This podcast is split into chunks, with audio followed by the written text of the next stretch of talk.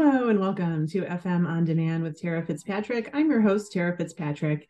And today we have a really good show for you. It is about livestock to table, livestock to dining hall. We are talking with Montana State University dining services people.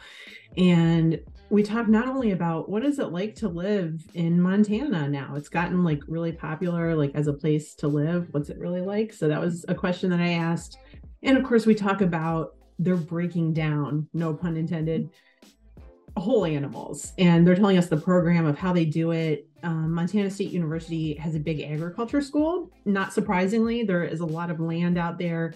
And they talk to us about working with local ranchers also and 4 H groups. And that brought me back memories of when I was a newspaper reporter just starting out um, here in Lorain County, we have a fair, and I would go out and cover the fair. And these 4 H kids always impressed me so much because of just their maturity level with like they're raising this animal and then later they can eat it and they have a respect for it. They have an appreciation. Um, something that is i think your average person if you haven't grown up on a farm it's kind of it's hard to imagine you know the way that the way that they are. But we are speaking with msu farm to campus coordinator kira landolfi and executive chef jill flores. And they're telling us kind of how they make this program work. So it's um hopefully you'll really enjoy listening. Thank you.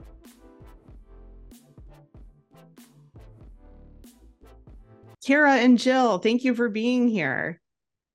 Yeah thanks for having us. Absolutely. And we are going to be talking about lamb, some other farm animals too. And I wondered if um, you could tell us a little bit about the history of Montana State University. And I don't know, is it a, it's officially an agriculture school? I, I just wanted to get a little background on that. Yeah, so um, the university started out as an ag college. Um, and as the years have grown through, um, you know, they've they've added more more colleges. And right now, um, the main college is the College of Engineering, but the Ag College is still uh, really important um, here in Montana and on campus. And we're also uh, the land grant college in our state.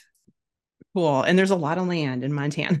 So it's a pretty big state over here. It is large. Absolutely. Um, so I wanted to see working with dining seems like a natural fit with animals, with meat that can nourish us. So did the College of Agriculture there, did they always work with dining or was this kind of a new development? Well, um, our college here is 130 years old. And so I would say that going way back in time, that my assumptions and beliefs are that we were getting some products directly from our college here and then our surrounding farmers and ranchers. Yeah. As time has developed, obviously, um, past, um, things have moved towards a more commercial market. But I would say the last decade and a half, um, we've made a really strong effort to try and invest a lot more money into our local economy here with local food products. And some of that is reinvigorating some of those relationships that are new and new to our scene. Um, and some of those partnerships are directly with our College of Agriculture, again, with the current programs that we have in place. Cool. And there's a lot of benefits to this um, of sourcing whole animals, which includes cost savings, quality control, um, and the relationships that you kind of just mentioned. I wondered if you could talk about sort of the plus sides of it. Like what what is so good about it?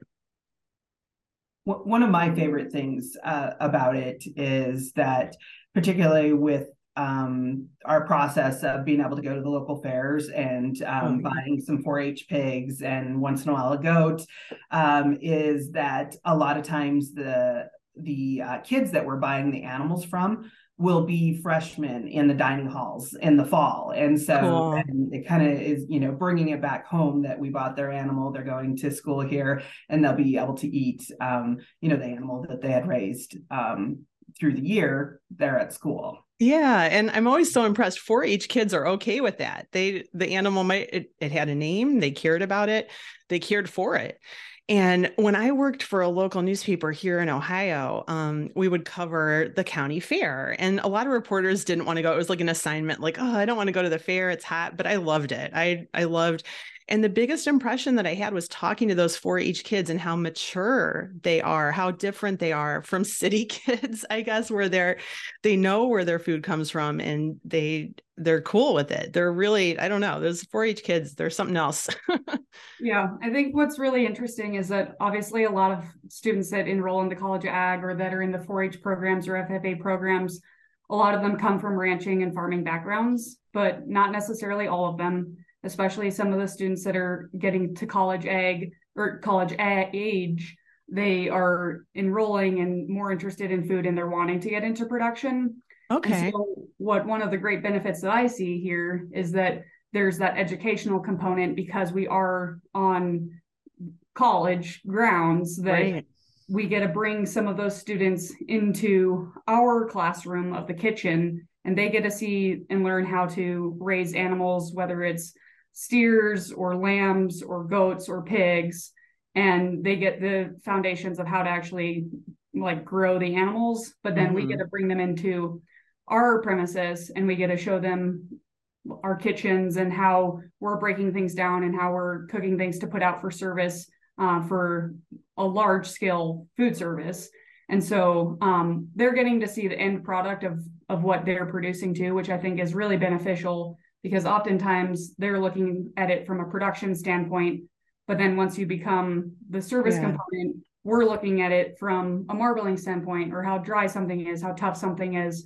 And then they get to actually taste it too. And so from the consumer yeah. view, what they what their preferences are for what we're actually cooking from what they produced. And so it's this whole full cycle um, that we get to kind of involve them in, which I think is, is really beautiful and different and unique, especially given that we have such an opportunity here in Montana because we do have the land to raise all the animals that we can. yeah, that's so interesting. I wonder if you could talk more about how you make a whole animal fit into the campus dining menu cycle because you kind of touched on that a little bit. It's it's bigger volume for you guys. You're serving a lot of meals. Um, so kind of what goes into it? How is it different than ordering like a here's a box of steaks you know what i mean? Yeah so we we do um, we do have to adjust our menu planning a little bit in order to um, utilize all those um, different cuts. And sometimes uh, some of the things that we'll do is for instance, uh, we might get more ground than most people would get, and and we can utilize utilize ground pretty easily. Okay. Um, the other thing that we do is, um, particularly um, with some of the 4-H stuff, it goes to a lot of different processors, and we're kind of okay. looking for a consistent product. And maybe everybody makes sausage links a little different. So sure. instead of getting sausage links, we'll just get ground pork, and then we're able to utilize that on our um, Asian stations in the oh, form oh, yeah. of um, like we'll do uh, steam buns with you know sweet chili lamb filling or um, oh, sounds so, so good yeah um, and then the other things that we might do is um, you know because we do such large volume um, it's harder for us to lay bacon out one piece at a time or different processors might have a different their bacons will vary. So instead yeah. of getting the bacon cured, we'll just get the pork bellies and then we'll do like a sticky pork belly topping on something. Um, so so those are those are a couple of things that we do to to kind of help us out with the whole animal process. Nice. There's something about the flavor of lamb, and I, I know I'm focusing on lamb. It, I feel like it's it really is my favorite protein. And when you mention ground, like a lamb burger is so good and it's so surprising and it tastes so different than I mean, it's it's weird how different it tastes and it's so delicious. And I don't know if people say gamey, like if that's gamey, then I guess I like that. I don't know. Like, how would you guys describe like the flavor of lamb? Well, I, I feel like there's two very distinctive um, like categories of lamb and and so american lamb i think is more approachable to most mm. folks and doesn't have that as strong flavor um, but it's funny that you mentioned the lamb burgers because um, when we first reintroduced lamb into the dining halls because nobody was eating lamb you know that it mm. wasn't desirable and so we started um, with lamb sliders at mm. at our late night program and they just they went like crazy and then we just started introducing more and more lamb into the menu and we try to make it very approachable so like the lamb sliders or uh, lamb meatballs or you know things that people are uh, lamb on pizza things mm-hmm. people are more likely to try and yeah. then they're more willing to try like a you know a roasted leg of lamb or a lamb chops so. right jill has some um, award winning award winning lamb curries that are just to die for too. Uh, that's one of my favorites. oh, that sounds so good. There was and- a lamb competition that she entered and uh, won a lamb curry, and it was just so delicious. Very cool. And there's there's so many different kind of curries. What what kind was it? Tell me a little more. It, it was a butternut squash curry. So it was lamb with butternut squash, and then uh, it was it was a yellow curry that we had done on it. So. Nice. Yeah, there's so many different things you can do. Lamb really does kind of lend itself to Asian applications too. You mentioned a couple like with the steam buns and there was something really good at um, PF Chang's. I don't know if you guys have that in Montana, but just it's like a, a chain Chinese restaurant. They had this thing, I don't think they have it anymore, but it was called wok seared lamb. And that was just the most delicious thing. And me and my friend Jenny would always get that every time. It was like one of those things where like, don't even show me the menu. I know, I know what I want. so that was yeah it's just it is is definitely delicious. So working with the two departments together like it sounds like you guys have that like pretty streamlined pretty smooth like they'll tell you like we've got this coming in and you're like well we could use this this and the other. Yeah generally speaking um, we have a couple different programs that we kind of uh, categorize things into. And so with our beef program partnering with the college of agriculture they have a class that's called uh, steer a year so the students enroll in the course and they learn how to raise steers.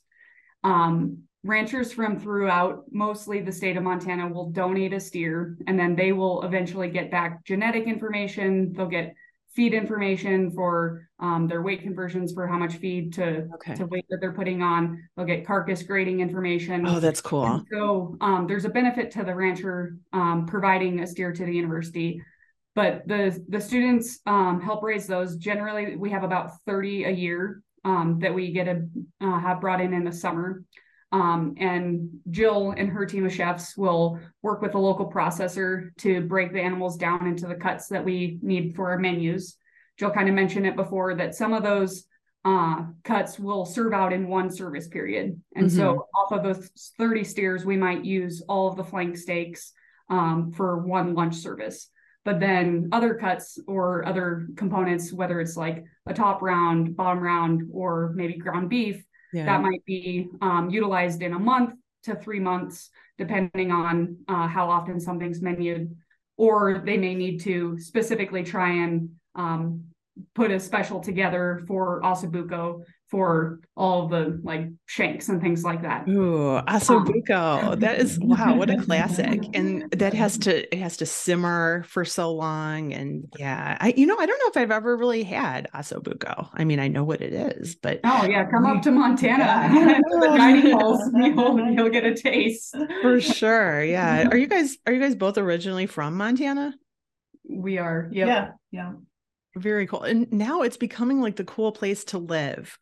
My cousin Marley, she had been living in New York City, Brooklyn, and during the pandemic, she and her entire family moved to Montana. I think um her partner he's he's originally from Montana so they knew about it but like all of a sudden it's become the cool place. Do you guys do you think it's because of like Yellowstone or like people are just getting so excited about Montana? Like what do you guys think? Are are too many people going to move in there? it could happen. there is a lot of room though. There's a lot of land. Yeah. So there's definitely been a large influx of um, uh, folks into Montana uh, lately. Um, I a lot of people have like when we're traveling for conferences and stuff. A lot of people have like, oh, have you seen the show Yellowstone? And and I I don't I don't I'm not I don't watch it. it's too slow. I I tried to. I many people have told me that they like to watch it, but it's so slow. Like it moves really. I guess crazy things happen, but and then there's Kevin Costner is just saying like this is my land and I'm going to fight for it and I thought that the show was about the national park. Uh, so I was like, how is how does he think that's his land? Like, isn't that all of our land? so, but then it turns out his ranch is called that. So it's a that was the confusion. I, I, feel like maybe um, it, when people mention stuff about Yellowstone, the show, it doesn't really represent what's the reality out here. So yeah, hopefully not. Not as much drama. For sure. Cool. Yeah. So I wanted to see like any future plans or things things that you guys are excited about happening soon. I'm excited about um, a, a, few years ago we did some um, honeybee hives. Mm, nice. So uh, this year we're getting ready to start that program up again. So I, I'm I'm super excited about that, being able to um, do that, and um, we're working with our um, registered dietitian on campus and seeing if we can do some educational pieces too for oh, um, our students in the dining hall. Um, you know, so so being able to utilize um, not only some of these programs that we're doing for to feed our students, but to also to educate them is is pretty exciting too. So. Yeah, I think of it from another sustainability yeah. uh, aspect we have a pretty strong food waste collection program here on campus as well that all gets composted currently.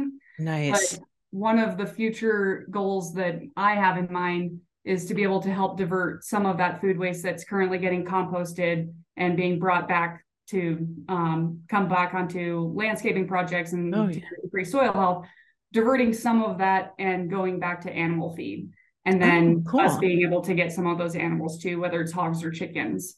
Um, and so just having another kind of diversion source um, that we haven't fully initiated yet, but that that's kind of like plans on the horizon now that our composting program is pretty um, kind of dialed in at this point. Yeah, so like expand it more and give give the animals something to eat. I know that hogs really love to get pumpkins. Like I've seen them just like, go eat on some pumpkins before. That's like their favorite. Yeah, so. usually our only pumpkins on campus are from jack o' lantern contests uh, around Halloween. Yeah. there you go. You can give them to the hogs when you're done. So, yeah. yeah. looking forward to that too. I'm I'm such a fall person. I'm already looking forward to fall. I'm like, oh, Halloween, yay! Awesome, cool. Well, I definitely want to stay in touch with you guys um, and see what happens for the rest of the year. We I want to get some recipes maybe from you too for the lamb. So let's stay in touch and come back again sometime, please. Awesome. yeah, that'd be great. It was nice to meet you. Likewise.